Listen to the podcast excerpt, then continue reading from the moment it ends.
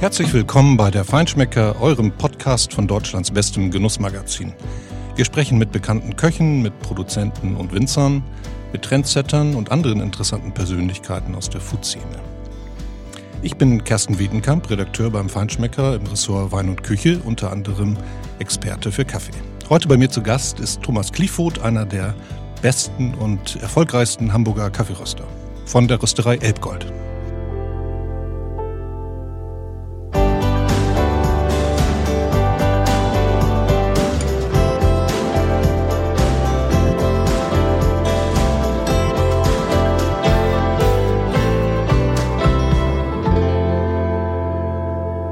Bei mir zu Gast ist heute Thomas Kliefoth, der Gründer und Chef der Rösterei Elbgold in Hamburg.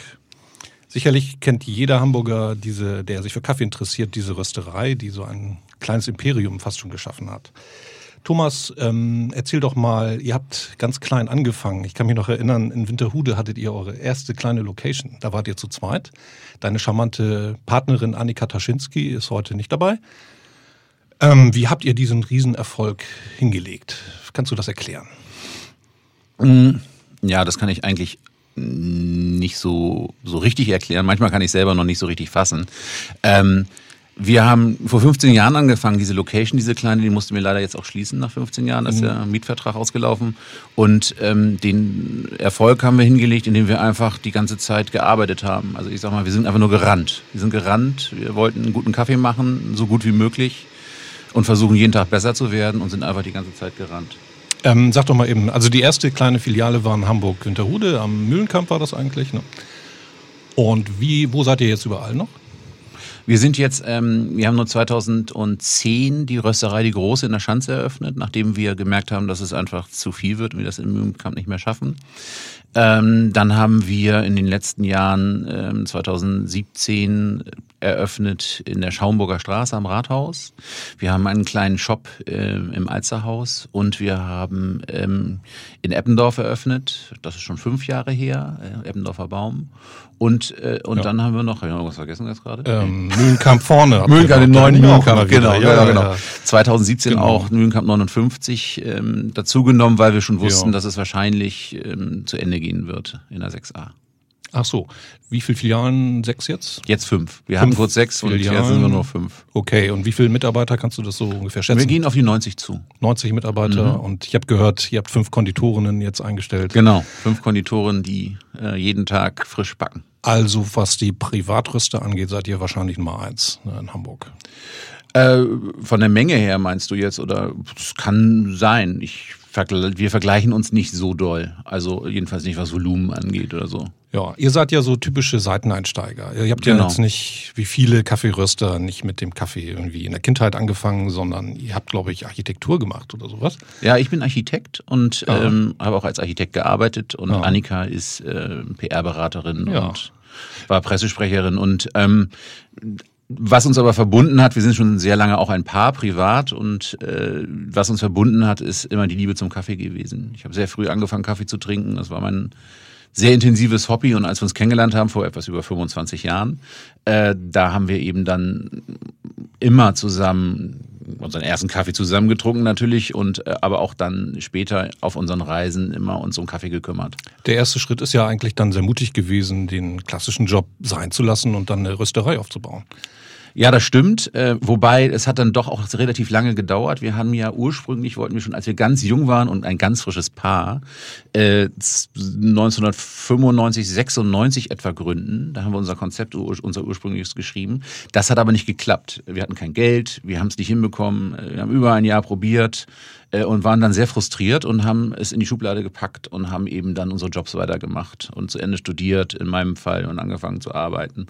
Und acht Jahre später erst, also 2003, da haben wir dann gesagt, so, also wenn wir das jetzt nicht machen, das war immer noch präsent, wir sind super viel gereist, äh, haben uns immer auf äh, in Röstereien, in Cafés oder auf Kaffeeplantagen wiedergefunden äh, und haben sehr viel mitgebracht und haben dann gesagt, so, also jetzt müssen wir das machen, wenn wir es jetzt nicht machen, dann machen wir es aber nicht mehr.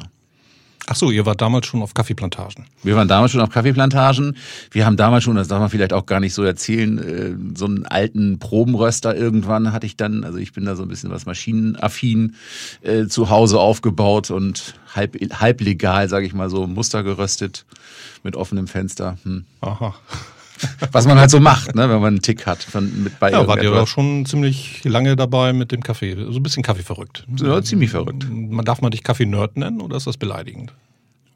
Ja, kannst du mich gerne Kaffee-Nerd nennen, wenn du das möchtest. Ähm, beleidige mich nicht. Ich weiß nicht, ob ich so ein wahnsinniger Super-Nerd bin. Ähm, ich versuche halt einen guten Überblick zu bewahren. Jo. Was mich interessieren würde bei so vielen Filialen, die ihr habt, äh, und bei euch wuseln ja sehr viele Baristas herum. Mhm. Barista ist jetzt kein wahnsinnig gut bezahlter Job. Mhm. Habt ihr nicht unter dem Fachkräftemangel niemals gelitten? Also wie findet ihr euer Personal eigentlich? Naja, also Erstmal ist es natürlich so in der Gastronomie, dass es schwierig ist, Leute zu finden. Wir haben das große Glück, dass wir dass man uns kennt, dass wir das schon sehr lange machen und äh, auch ein gewisses Standing international haben und uns laufen jetzt eigentlich in der letzten Zeit, in der Kaffee auch immer präsenter wird, die Leute zu.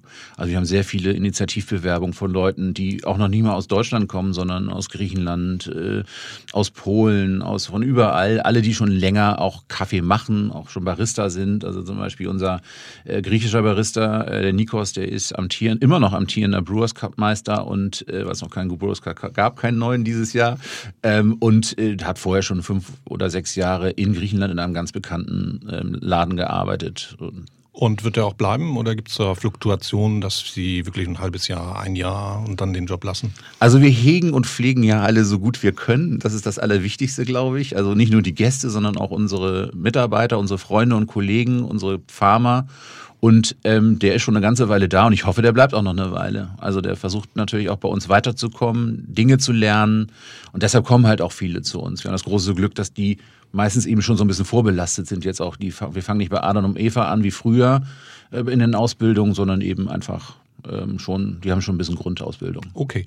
Du hattest äh, kurz ähm, den Brewster Cup erwähnt. Kannst du ganz kurz erklären, was das bedeutet? Das ist eine Meisterschaft. Das ist eine Meisterschaft. Inzwischen ist es so, also früher war es einfach, hieß es einfach nur Barista-Meisterschaft. Ähm, jetzt ist es schon aufgeteilt in unterschiedliche Disziplinen. Brewers Cup in diesem Fall bedeutet Kaffee brühen von Hand mit einem Handfilter in der Regel oder auf irgendeiner anderen schwarzer Kaffee. Und die Barista-Meisterschaft, äh, da gibt es dann wieder noch das Thema Cappuccino dazu und Signature Drinks. Und äh, ja, das ist international, ähm, wird das, hat das sehr großen Andrang. Im Augenblick ist es äh, der völlige Irrsinn in Asien. Also da gibt es Leute, die brühen Kaffees vor 30.000 Leuten in einem mhm. Stadion. Also es ist völlig irre. Und, und der beste Kaffee ist der, der am besten schmeckt oder kommt es auch darauf an, wie der, wie sein Handling war oder wie sich da gezeigt hat?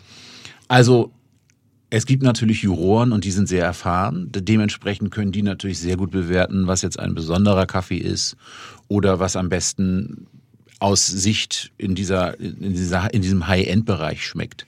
Ähm, grundsätzlich ist es aber so, das sagen wir immer, der beste Kaffee ist der, der einem selber am besten schmeckt.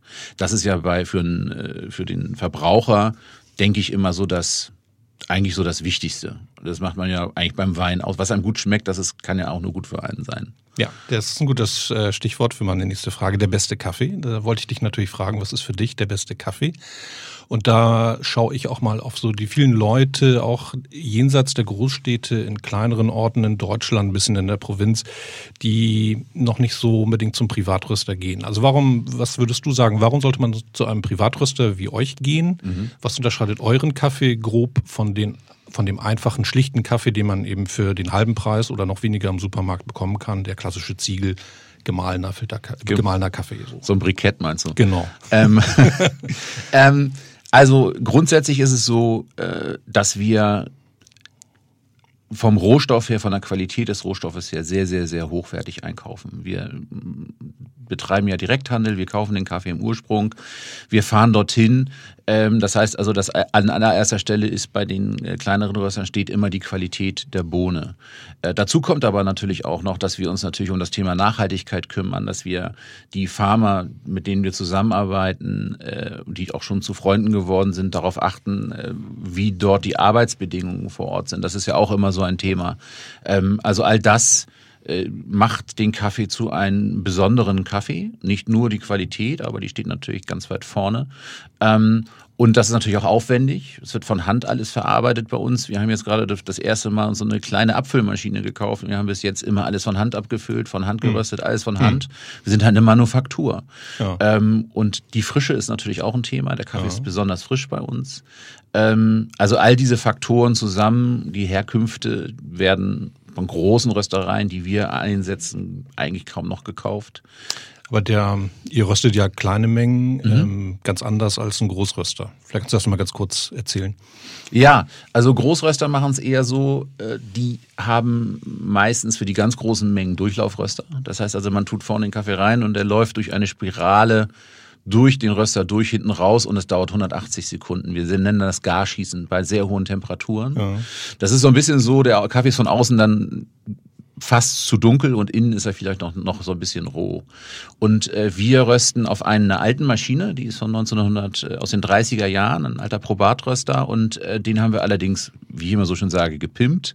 Annika sagt immer, andere Leute kaufen sich Harley Davidson und schrauben an den rum, du schraubst an einem mm. Röster rum. Mm. Und ähm, der ist gepimpt und äh, aufgemotzt mit einem neuen Brenner und mit, mit einer technischen Steuerung, damit wir alles überwachen können. Äh, aber diese alten Röster haben die, den Vorteil, dass sie aus Gusseisen sind und dadurch ganz anders mit der Wärme auf die Bohnen äh, wirken, also sehr viel Infrarotwärme, die sehr gut ist, sehr tief eindringt in die Bohne und Langzeitröstung natürlich dann auch, also nicht drei Minuten, sondern eben irgendwas zwischen 10 und 15 Minuten, sage ich jetzt mal. Äh, und dadurch hast du natürlich eine, eine viel höhere Qualität auch in der Röstung, also in der Art der Weiterverarbeitung oder der, ja, der, der, der Veredelung der Kaffeebohne des Rohstoffs. Der ist auch nicht so sauer eigentlich, ne? wie der Industriekaffee. Also ich fand immer den unheimlich wenig bekömmlich, den man jetzt aus der Industrie bekommt. Ja, das hat auch ein bisschen was mit den Qualitäten natürlich zu tun. Wir freuen uns über Säure, aber es müssen die richtigen Säuren sein. Ah. Wir mögen Fruchtsäuren, aber ja. wir mögen die Gerbsäuren nicht. Genau. Die Gerbsäuren gehen auf den Magen und die Fruchtsäuren, die sind äh, doch sehr zuträglich auch. Ja, hast du eigentlich so einen Lieblingskaffee oder wechselt das so wöchentlich? Ihr habt ja Kaffee aus Lateinamerika, aus Afrika, aus Indien, praktisch aus dem ganzen tropischen Gürtel der Welt. Also ähm, ich bin eigentlich auch nur ein Konsument, sage ich dann immer, wenn ich zu Hause bin. Und äh, bei mir wechselt das eigentlich so über den Tag. Also zum Beispiel morgens mag ich ganz gerne sehr schokoladige Kaffees. Das wäre ähm, zum Beispiel? So ein Wachwerden. Also am liebsten trinke ich Guatemala. Guatemala mhm. ist so mein Lieblingskaffee. Mhm. Der ist schön schokoladig, rund, süß, fertig. Und äh, einfach eine gute Tasse und meistens leider auch ziemlich viel davon morgens. Und, äh, und dann am Nachmittag, äh, wenn man so ein bisschen was Besonderes haben möchte, dann geht das so in diese teeige Richtung, diese fruchtige Richtung. Dann mag ich sowas ganz gerne. Afrika, Äthiopien. Genau, ein schöner Äthiopier, sowas in der Art oder irgendwie Aha. vielleicht auch so ein fancy Kram, den wir so haben. Äh, das macht dann halt Spaß. Ähm, ich wollte dich sowieso fragen, wie viel Kaffee du trinkst. Ähm, Du und Annika. Also es ist ein bisschen weniger geworden, ähm, aber es sind immer noch äh, entspannt zehn Tassen am Tag. Das und war aber schon mehr. Ja? Morgens sind es schon so zwei, drei, vier. Was würdest du sagen, wie viel ist dann noch bekömmlich? Oder wann sollte man dann naja, aufpassen? Ich bin, ich bin kein Arzt und ich muss auch ein bisschen, ja. man muss eben schon ein bisschen aufpassen. Ärzte ja. sagen ja so vier Tassen am Tag, aber ähm, na gut, erste sagen auch nur ein halbes Glas Rotwein. Und das macht Stimmt, ja auch keinen ich Spaß. Ich die Hand. Ja, ja, also was soll ich sagen? Ich also ich, ich würde sagen, ja, so sechs bis acht, glaube ich, kann man auch ganz gut trinken. Kann man ungefähr. Es ist, wie gesagt, auch eine Frage der Qualität. Wenn da so viel Gerbsäure drin ist, dann würde mein Magen auch verrückt spielen, aber dem geht's bis jetzt immer noch ganz gut. Nun seid ihr, hast du schon angedeutet, weltweit unterwegs. Das mhm. ist ja ganz schön anstrengend, denke ich mal. Ja. Also zwei, drei Reisen und das ist nicht mal eben nach Spanien, sondern ans andere Ende des Globus auch. Ja. Ähm, das verkraftet ihr einfach so oder ist das auch richtig stressig oder? Also es ist es ist es ist sehr stressig, es ist super, also unterwegs zu sein und mit äh, Gleichgesinnten vor allen Dingen im Ursprung über Kaffee zu reden, aber es ist natürlich sehr anstrengend, körperlich sehr anstrengend. Das sind halt Reisen, äh, man so als Beispiel, wie, wir haben jetzt äh, innerhalb von 14 Tagen ganz Mittelamerika gemacht, also immer nur drei Tage in einem Land und ähm, weil wir überall dort Freunde haben, mit denen wir zusammenarbeiten, haben die besucht und ähm, haben so sind mit dem Truck gefahren tatsächlich. Also die haben uns immer zur Grenze gebracht und an irgendeiner Tankstelle an den nächsten übergeben. Also wir sind so durchgereicht worden. Ähm, und da kommt man natürlich nach Hause und denkt so, oh, jetzt eine Woche Urlaub, das wäre auch nicht schlecht. Ähm, ja. Aber es ist natürlich großartig, da vor Ort zu sein, mit denen über alles zu reden, die Entwicklung sich anzugucken, deren, über unsere Probleme zu reden, über deren Probleme zu reden. Und ähm, das macht wahnsinnig viel Spaß. Ja, aber wir reisen eigentlich einmal im Jahr sozusagen um die ganze Welt. Also was, ja, was würdest du sagen, in einem Satz vielleicht jetzt überspitzt, warum macht das hauptsächlich Sinn, äh, nicht einfach bei einem Großhändler zu kaufen, sondern da tatsächlich selber einzufahren, selber einzukaufen, bei also richtig beim Bauern quasi? Ähm, der große Vorteil, den wir haben, ist, wir haben Einfluss auf die Qualität. Also wir entwickeln zusammen auch mit den Leuten vor Ort ähm, Aufbereitungsmethoden. Ähm, ich arbeite da mit denen zusammen, sage, komm, lass uns doch mal das und das ausprobieren. Wir gucken mal, wie das äh, funktioniert mit, äh, mit unseren Kunden. Wir wissen ja zum Beispiel auch, wie die deutschen Kunden ticken. Die Deutschen ticken halt, was Kaffee angeht, anders als Italiener oder, Gibt sowas oder typisch, Amerikaner. Typisch Deutsches? Ja, äh, tatsächlich deutsch ist Schokolade. Also die Deutschen wollen immer schokoladige Kaffees. Das ist einfach so. Also Finde die ich sind, auch jetzt. Ich sind nicht so auf der, Frucht, auf der. Fruchtseite unterwegs. so. Ja, ist so. Ach so, das sagt man ja bei den Skandinaviern. Also das Ja, genau. ist gerne fruchtig, Ja, Blau, genau. Blaubeere, Kirsche. Ja, genau. Also wenn, so, wenn ah, man Deutschen ja. fragt, welches Eis jetzt denn gerne, möchtest du eher Zitrone Ah. oder Schokolade? Die nehmen immer alle Schokolade Ja, oder Vanille. wie kannst du denn jetzt einem Kaffeebauern in Costa Rica sagen, er soll schokoladigen Kaffee machen? Ähm, ja gut, also der kann, dem kann ich das über, über die Varietät erklären, dem kann ich überhaupt erstmal erklären, wie so ein Deutscher funktioniert. Ähm, und äh, im, im Zweifel oder im besten Fall kommen die auch hierher und gucken sich das hier auch mal vor Ort an. Und die besuchen uns und äh, ähm, sehen einfach und und vielleicht schicken wir die auch dann zurück. Ne? Also wenn wir dann den Kaffee von denen bekommen, natürlich bewerten wir die. Ähm, wir sind ja auch im Cup of Excellence sehr viel unterwegs, bewerten sehr viele Kaffees, das mache ich schon ganz lange. Und, ähm, und wenn wir dann die Kaffees hier haben und die sind dann geröstet, dann schicken wir denen ein paar Päckchen hin, weil die oft gar nicht wissen, wie man Kaffee röstet. Jetzt kann man denen sagen, gut, äh, Katuai ist vielleicht ein bisschen zu fruchtig, dann nimmt man Katura. Ähm, allerdings ist das auch immer etwas, was natürlich auch lange dauert. Sowas kann man nicht immer einfach sagen. Wenn man jetzt einen Katura anbauen will, dann braucht man zehn Jahre, um da so ein Feld richtig zu entwickeln, dass man da richtig gute Ernten erzielen kann und die richtigen Qualitäten. Also das ist alles, man braucht einen sehr langen Atem, man muss sehr viel Geduld haben bei Kaffee. Aber man merkt ja bei dir, dass du schon eigentlich mehr Ahnung hast vom Kaffeeanbau als so ein Kaffeebauer vor Ort. Hast du mal überlegt, äh, selber eine Plantage zu kaufen? Ja, haben wir tatsächlich. Wir haben immer gedacht, Mensch, das wäre jetzt noch so der letzte Schritt, jetzt auch noch eine eigene Kaffeeplantage zu haben. Äh, haben aber dann irgendwann sehr schnell gesehen und haben das nicht, nie gemacht, dass es einfach keinen Sinn macht, weil man muss da sein. Man muss die ganze Zeit da sein und man muss, und es macht auch viel mehr Sinn, und für uns ist es viel wichtiger, mit Leuten zusammenzuarbeiten, die das, die den Job einfach richtig gut machen. Das ist, äh, das ist eine Entwicklung und auch eine Haltung, würde ich mal so sagen, die in unseren Köpfen über die Zeit stattgefunden hat. Es ist auch heute so, dass wir sagen, wir nehmen uns auch als Kaffeeröster nicht so wichtig, äh, sondern wir veredeln das ja nur. Wir sagen einfach, für uns ist der Bauer, der Produzent wichtig. Der macht den Job. Wenn der nicht, der bringt die Qualität. Das, was der macht, ist 100 Prozent und wir können es nur entweder bei 100 Prozent halten, sagen wir, oder schlechter machen. Ja. Wir können es nicht verbessern. Das ist nicht möglich. Genau. Thema Nachhaltigkeit, äh, Fairtrade-Siegel habt ihr, glaube ich, nicht auf euren Packungen. Was haltet ihr davon? Ähm, na, Fairtrade finde ich ist etwas, was äh, sehr gut ist für die Industrie. Also wenn man möchte, dass wenigstens eine Kleinigkeit, also ein bisschen sichergestellt ist, dass ein gewisser Teil oder etwas mehr Geld bei den Produzenten ankommt im Ursprung, dann kann man immer Fairtrade kaufen, also im Supermarktregal. Ähm, ich kann aus Erfahrung sagen, dass es auch tatsächlich in den Kooperativen, zum Beispiel besonders in Äthiopien und so weiter, das Geld auch ankommt. Die sind darauf wirklich angewiesen. Ähm, wir selber ähm, machen das, wie ich immer sage, das bessere Fairtrade. Wir machen Direct Trade, also Direkthandel und Ja. wir, wir wissen selber, was wir den Bauern bezahlen und wir bezahlen in der Regel auch das, was die, was die von uns verlangen, also das, was die an Geld haben wollen. Und die können das sehr gut einschätzen, was ihr Kaffee wert ist ähm, und bekommen ein- einfach ein Vielfaches von den Marktpreisen von uns. Äh, dementsprechend ähm, sind die nicht auf Fairtrade angewiesen.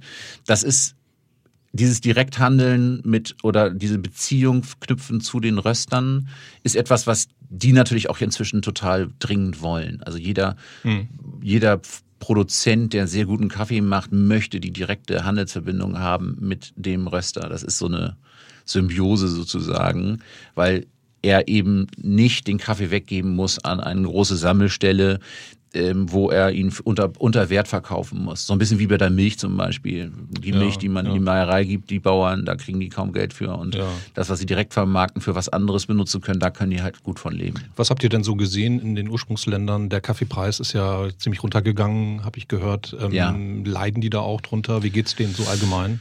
Die leiden da sehr drunter. Also diejenigen, die das Glück haben, in den Regionen zu arbeiten, in denen man wahnsinnig gute Kaffees anbauen kann, die merken das nicht so sehr, weil bei uns ist zum Beispiel auch so, das hat überhaupt keinen Einfluss auf unseren Einkaufspreis. Hm. Gar nicht. Wir, wir kaufen Outrage, also börsenunabhängig äh, und äh, verhandeln die Preise mit unseren äh, Farmern ja, manchmal wird gar nicht verhandelt, weil die sagen, ach, wir wissen gar nicht, wie viel wir dafür nehmen sollen und dann redet man stundenlang um heißen Brei herum. Ähm, aber die, äh, die, die Produzenten, die jetzt nicht das Glück haben, besonders hochwertige Sachen, äh, hochwertigen Kaffee zu, anzubauen, denen geht's wirklich schlecht. Also in Brasilien zum Beispiel, auch die auf Volumen äh, angewiesen sind, in Brasilien häufig, die haben, ähm, für die ist das überhaupt nicht gut. Lassen die eventuell auch schon die Kaffeekirschen am Baum, ernten die gar nicht mehr, so wie man das manchmal bei Orangen sieht, die auf die Straße fallen? Ja, das ist ein Problem, äh, weil man natürlich irgendwann sich überlegt, mein Gott, wenn ich von Kaffee nicht mehr leben kann, mache ich was anderes. Äh, also wir müssen ja auch immer, das ist auch ein Punkt, warum wir immer ordentlich bezahlen, weil wir sagen, ja. ihr müsst dabei bleiben. Also wir wollen, dass ihr dabei bleibt. Ähm, das heißt, oder was sie auch machen, ist, sie verkaufen einfach nicht. Also das, irgendwann können sie es dann nicht mehr in Brasilien. Da gibt es die, die, die größeren Plantagen, die verkaufen den Kaffee einfach nicht zu den niedrigen Preisen ja. und lassen ihn alt werden Der liegt dann da rum. Würdest du so weit gehen und sagen, Kaffee muss allgemein teurer werden? Also der Rohkaffeepreis ist einfach zu niedrig, es muss mehr bezahlt werden? Äh, auf jeden Fall. Also ich glaube, das muss, vor allen Dingen muss der Rohstoff Kaffee leider, oder das, die Krux ist für den Kaffee, dass der Kaffee das zweitwichtigste, der zweitwichtigste Rohstoff der Welt ist nach Öl. Ähm, aber es müsste von der Börse abgekoppelt sein. Das Kaffee an der Börse gehandelt wird, ist mhm. überhaupt nicht mehr zeitgemäß. Ja, ja.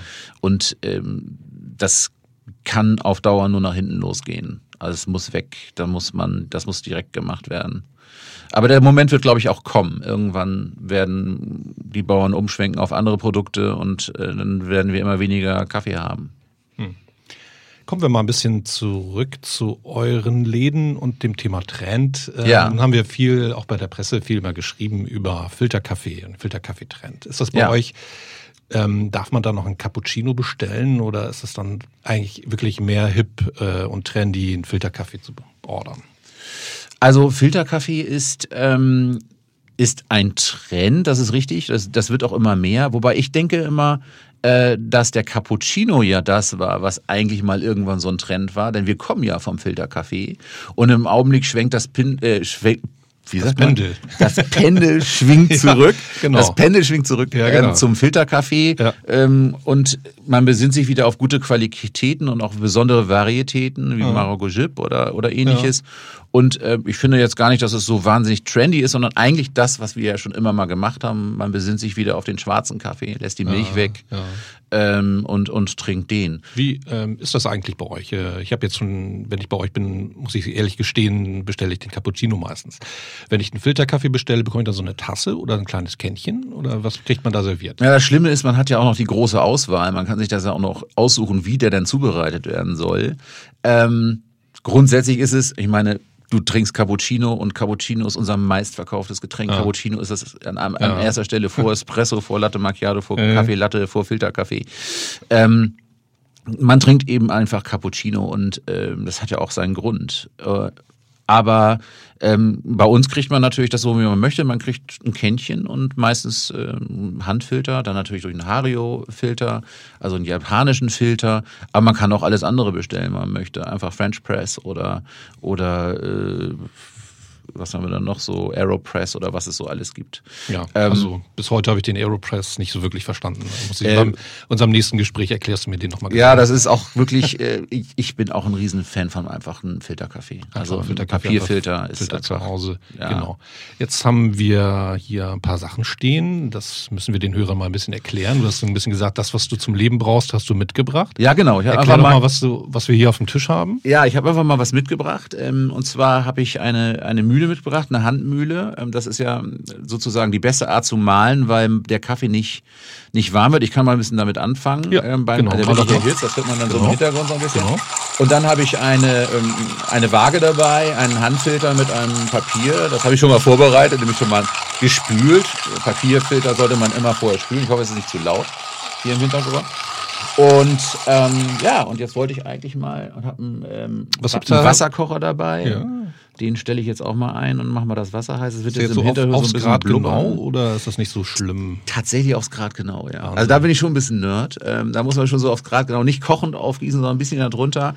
Aber es gibt auch immer ganz tolle Tricks, wie man sich zu Hause behelfen kann. Also man soll nicht kochend aufgießen, sondern drunter 94 Grad, 95 Grad.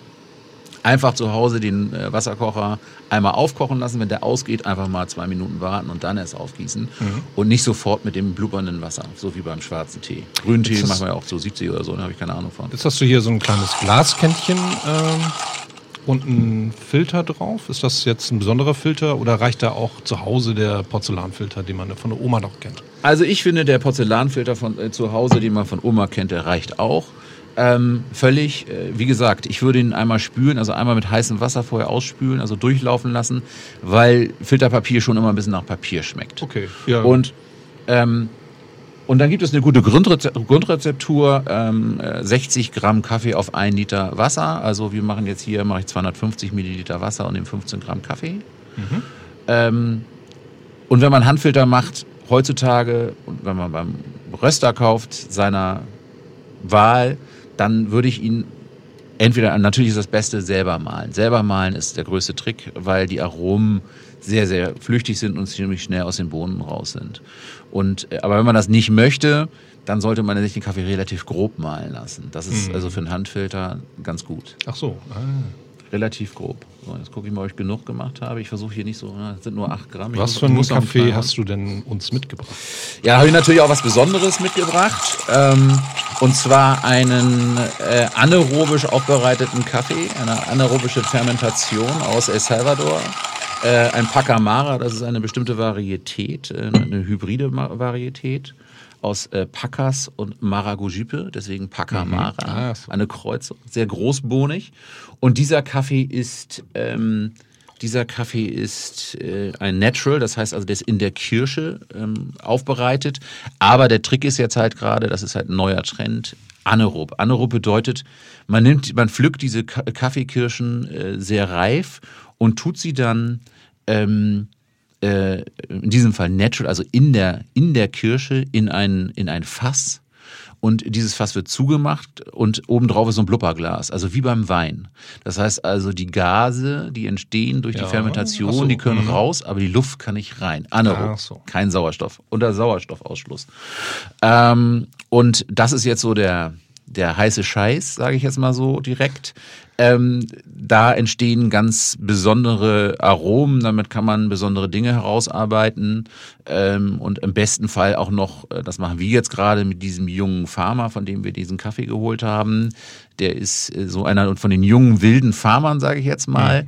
Äh, den helfen wir gerade, mit dem bauen wir gerade zusammen ein Kühlhaus in El Salvador, um dann also auch noch einen Einfluss zu haben, eine Kontrolle zu haben über die Temperatur während des Fermentationsprozesses. Ist, ihr, ihr bezahlt das und stellt ihm das hin, damit Ganz genau. er den Ja. Kaffee da kalt lagert. Ganz genau, ja. Und ähm, ja, dann gucken wir, nächstes, jetzt fange ich mal an aufzugießen. Ja, bin schon ganz durstig.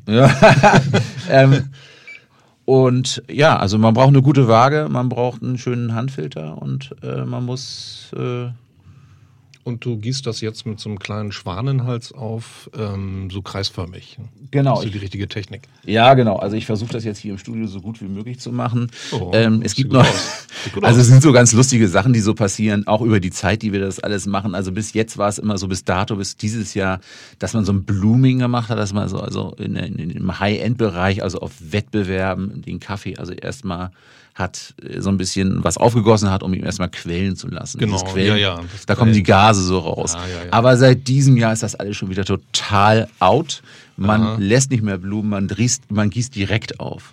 Das hat dann wieder was mit dem Malgrad zu tun. Also da muss man wieder ein bisschen feiner malen, weil die Kontaktzeit sehr wichtig ist. Mhm. Ähm, also äh, weil es wieder einige neuen, neue Meister gibt, äh, die ähm, ich muss noch kurz hier kleine Konzentrationsphase. So, okay, das man hört es wahrscheinlich tröpfeln. Ja, das läuft jetzt so langsam durch. Ähm, ja. Also äh, die eben, es gibt natürlich immer wieder Leute, die progressiv sind, Weltmeister werden, im Kaffee brühen und eine bestimmte Art haben aufzubrühen und das ist in den, in den, in unseren, in unseren Kreisen etwas, was ganz wichtig ist. Und jetzt macht man das halt nicht mehr. Und ich mache es auch nicht so nicht mehr, weil ich einfach ein bisschen mir die Arbeit spare, ehrlich gesagt. Dann male ich ein bisschen feiner und sehe dann zu, dass die Kontaktzeit stimmt. Also das ist eben das Wichtige. Je feiner ich den Kaffee male, desto kürzer die Kontaktzeit. Je länger, je gröber der Kaffee ist, desto länger die Kontaktzeit. Das äh, bewirkt dann was? Mm, das bewirkt die richtige Extraktion. Ähm, die richtige Extraktion ist die, die genau so viel aus dem Kaffee rauslöst, aus dem Pulver mit dem Wasser, dass mein Kaffee richtig schmeckt. Das heißt also, ähm, um das ganz kurz, ich kann da sehr lange drüber reden, ähm, beim Filterprozess oder überhaupt bei der Extraktion passiert das folgendes. Erst werden die Zuckerstoffe rausgefiltert oder extrahiert, danach die Säuren und zum Schluss kommen die Bitterstoffe. Und wir wollen halt einen ganz kleinen Teil der Bitterstoffe schon mitnehmen, damit äh, und der, der guten Bitterstoffe mitnehmen, die eben für die Fülle des Kaffees sorgen, aber dann irgendwann kommen die ganzen Gerbsäuren und die ja. sollen im, im, im Kaffeemehl drinnen bleiben. Also wenn ich zu fein male und so viel extrahiere wie möglich, ja dann wird der Kaffee halt total bitter. Aber das kann man ja nur rauskriegen zu Hause, wenn man das ausprobiert, ne? durchs Learning by Doing. Oder? Ganz genau, ja. Also Grundrezeptur, genau. Äh, gucken, dass der Kaffee so ungefähr zwei, zwischen zwei und drei Minuten durchläuft mhm. durch den Filter. Mhm. Ich nehme immer gerne meine 15 Gramm und 250 Milliliter Wasser, damit fange ich an. Und dann kann man mit dem Malgrad rumspielen, wenn man eine Handmühle hat und ein bisschen gucken, ein bisschen lang, länger, ein bisschen kürzer, was schmeckt einem am besten. Ah, Wasser ist noch ein äh, Stichwort. Was und Wasser würdest du empfehlen? Also nicht das normal aus der Leitung wahrscheinlich? Nö, also ich würde, also es gibt viele, die nehmen Evian, das ist relativ einfach. Wobei das Hamburger Leitungswasser ist eigentlich relativ gut. Also das kann man schon machen. Muss man nicht filtern? Ich filter schon ganz gerne vorher. Einmal durch den Filter durch, ja. äh, aber dann ist es, kann man das machen. Also ich weiß nicht, ich glaube, so, so, die Teetrinker, die sind ja noch genauer beim Wasser, die sagen das auch immer. Aber wenn man jetzt irgendwo in Mittel- oder Süddeutschland ist, dann ist, sind die, ist die Wasserhärte viel zu hoch. Dann sollte man sich schon irgendwie ähm, ein stilles Mineralwasser holen, das vielleicht einen hohen Magnesiumgehalt hat. Der hebt so ein bisschen den Kaffeegeschmack an. Ähm, ein bisschen süß ist vielleicht auch. Äh, aber äh, das, ja, ich würde schon Leitungs äh, kein Leitungswasser dann nehmen. Jetzt hier diesen äh, super duper High-End-Kaffee aufgießt, frage ich mich, was der dann am Ende kosten wird. Also könntest du das sagen, so 100 Gramm, was du eine Vorstellung hast? Ja, also dieser hier, dieser, dieser äh, Finca Ladalia, ähm, ich kriege mal den ganzen Namen gar nicht zusammen. Finca Ladalia Pacamara Natural äh, 24 Hours Anaerobic, sagt man dann heutzutage. Das dazu. muss man dann noch bestellen. Dann. Das, muss man so, das muss man so bestellen, sonst kriegt man das natürlich ja, genau, auch nicht. Genau. Ähm, der kostet jetzt bei uns 15,90 Euro, 250 Gramm Kaffee äh, ja, das ist so das, was man dafür ausgeben muss. Kann man natürlich jetzt hochrechnen aufs Kilo, sind wir über 60, 60, über 60 Euro das Kilo. Okay, das ist ja nicht. Das ist schon mal eine Ansage. Alltäglich. Das ist schon mal eine Ansage. Ja, das ist so ähm, wobei, also wenn man das jetzt mal ins Verhältnis setzt, es gibt da ja so äh, bestimmte Kapseln, die kosten ja auch schon 40 Cent äh, eine Kapsel. Ja. Da sind 5 Gramm Kaffee drin. Wenn ich das jetzt hochrechne, bin ich bei 80 Euro, soweit ich weiß, ja, ja, das Kilogramm. Also kann ich den ganzen Tag den anaerobischen Kaffee trinken, wenn ich möchte. So, jetzt hast du uns hier den Pacamara, ich kriege den Rest nicht mehr zusammen, aber den anaeroben Kaffee. Den anaeroben Pacamara einge Natural. Eingegossen. Fingaladalia, hm, super lecker. Wie sollte man den Kaffee probieren? Also man auch so reinschnuppern oder? Ja, schnuppern hilft immer, die Nase erstmal reinhalten. Ähm, bei den hochwertigen Kaffees, diesen, ähm, diesen äh, Spitzenkaffees, macht das auch Sinn, den ein bisschen abkühlen zu lassen. So diese Aromavielfalt kommt richtig raus, wenn er erst so ein bisschen kühler geworden ist. Erinnert mich jetzt ein bisschen an Weihnachtsgewürze und sowas. Ja, der hat so ein bisschen was Würziges. Ähm, dieser, dieser anaerobe Fermentationsprozess, wenn man den ein bisschen länger macht, dann fängt das auch so ein bisschen an, in Richtung Rum oder Cognac zu gehen. Aber gleichzeitig hat er, finde ich, noch eine ganz tolle Fruchtnote. Der ist so ein ganz fruchtiger Kaffee und schmeckt irgendwie, naja, ich weiß nicht, wenn man den mit verbundenen Augen trinken würde, würde man vielleicht auch nicht gleich an Kaffee denken, würde man auch mal denken, das könnte auch ein Tee sein.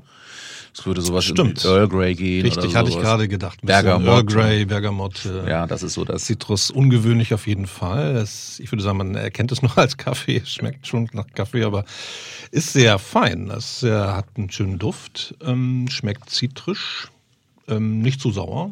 Nicht so, schön sauber, schön klar, sehr süß. Hat einen hohen Zuckergehalt, der Kaffee. Das ist für uns ja immer ganz wichtig. Also das ist der neueste Trend, anaerober Kaffee. Anaerober Kaffee ist der neueste Trend. Das muss man ja. bestellen bei euch und dann ist man der Trendsetter. Ja, wenn man das mal möchte, kann man das einfach mal bei uns ausprobieren. Gibt es den dann bei euch zu kaufen?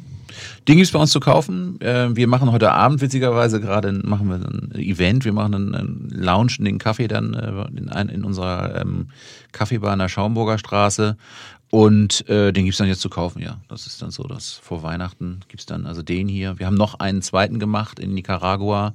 Äh, das ist ein Laurinia. Laurinia ist eine Varietät, die ursprünglich eigentlich davon, darüber bekannt wurde, dass sie äh, einen sehr geringen Koffeingehalt hat. Die hat also, das ist eine natürlich wenig koffeinhaltige Varietät. Mhm. Das heißt also, ähm, das ist nicht so wenig, als wenn man den Kaffee entkoffeiniert, aber schon relativ wenig. Also ich glaube so 20 Prozent vom ursprünglichen äh, Koffeingehalt einer Arabica-Bohne. Und ist jetzt allerdings ganz berühmt geworden, weil es eben ein, ein gerade ein Laurinia aus Brasilien Weltmeister wurde mit einer Barista aus, äh, aus Zürich mhm. äh, und sehr gefragt. Und wir haben den auch anaerobisch, Low Temperature, das ist dann also auch noch gekühlt anaerobisch aus Nicaragua. Ähm, eben bei sechs oder sieben Grad wurde der fermentiert über einen längeren Zeitraum. Also es dauert dann sehr lange. Habt ihr den dann bei euch im Angebot äh, oder soll man das im Internet irgendwie finden, bestellen? Also das kann man bei uns gerne im Internet bestellen. Der ist jetzt auch noch nicht so weit. Der kommt jetzt in zwei Wochen auf den Markt. Ähm, da fehlen noch die Etiketten. ähm, und dann ist der im Internet bei uns zu bekommen und dann kann man den einfach bestellen. Wobei ganz so einfach kann man den auch nicht bestellen. Man muss so ein bisschen, äh, ein bisschen Zeit mit einkalkulieren. Das sind dann eben Kaffees, die wir auch wollen, dass die ganz frisch bei den Kunden ankommen und wir sammeln so ein bisschen. Wir rösten den dann erst an einem bestimmten Tag, sagen ihm, könnt ihn schon mal bestellen, aber dann und dann rösten wir den und schicken am nächsten Tag die, die Päckchen alle raus, damit der auch super frisch bei euch ja, ankommt. Super. Eine nette kleine Geschenkidee vielleicht für die Lieben daheim, für die Angehörigen oder für sich selber. Klar. Ich bedanke mich ganz herzlich bei Thomas Kliefoth, dem Chef und Gründer, einem der Gründer von Elbgold aus Hamburg. Vielen Dank. Danke dir.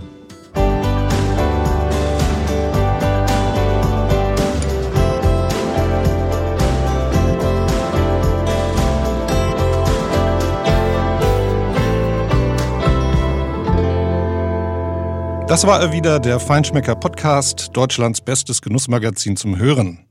In zwei Wochen spricht Madeleine Jakic mit unserem Koch des Jahres, Eric Monchon aus dem Restaurant Le Moissonnier in Köln. Noch mehr Geschichten rund um Köche, Genuss und Reisen findet ihr auf feinschmecker.de und im Magazin jeden Monat neu im Handel.